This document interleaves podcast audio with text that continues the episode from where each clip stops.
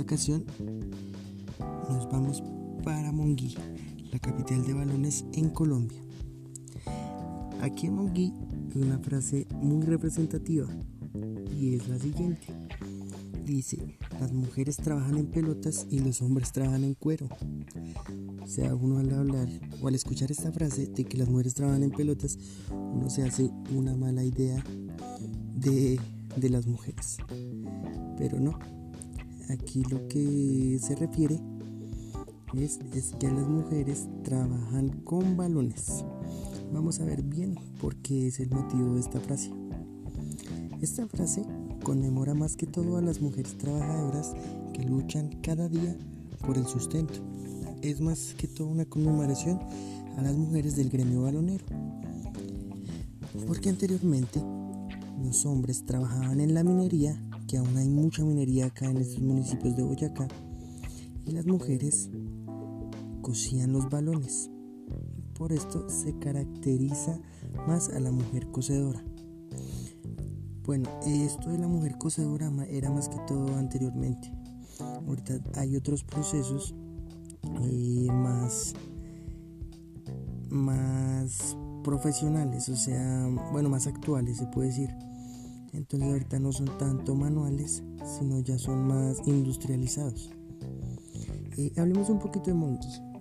Monqui es un municipio colombiano ubicado en la provincia de Sogamuxi, en el departamento de Boyacá, a 97 kilómetros de la ciudad de Tunja, capital de dicho departamento. Y ahora Monqui hace parte de la red de pueblos patrimonio en Colombia. También la gente lo prefiere o viene acá porque es un sitio turístico espectacular.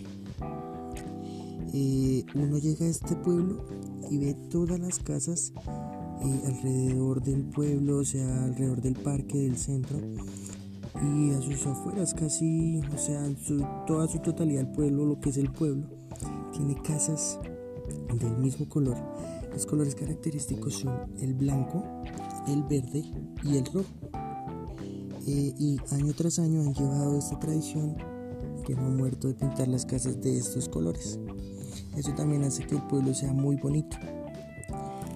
Eh, digamos, ahora hablemos un poco la historia de cómo fue que trajeron a Monguí esta gran, gran labor, o sea, este trabajo tan espectacular.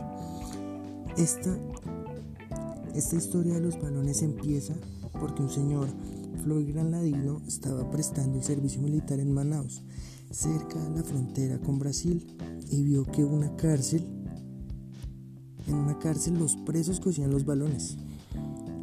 Él aprendió esta, este arte y lo trajo aquí a Monguí.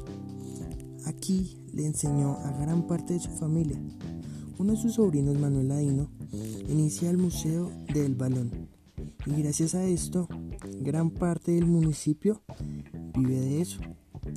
Y vean que no solo hacen balones de fútbol, también hay balones de voleibol, de baloncesto y hay hasta balones de fútbol americano. También podemos encontrar balones en cuero, cuero de res. Y podemos apreciar balones que tienen el pelaje. O sea, es algo muy bonito. El primer festival del balón eh, fue organizado fue hecho el 15 de octubre del año del 2006 y de ahí en adelante se hace el festival cada año para rendir homenaje a tan espectacular labor que tuvo sus inicios en 1930 en centenar de familias de Monguí. Los herederos de esta técnica artesanal han llevado este arte de coser y vulcanizar balones en cuero hasta conquistar la Liga de Fútbol Colombiana y ahora exportan hasta 300 mil balones al año a mercados de Venezuela y Centroamérica. O sea, es algo chévere porque no solo se quedaron acá en Colombia, sino gracias a sus frutos, su esfuerzo, están llegando lejos, se están dando a conocer en otros países, en otros lados. Y no, tienen que venir.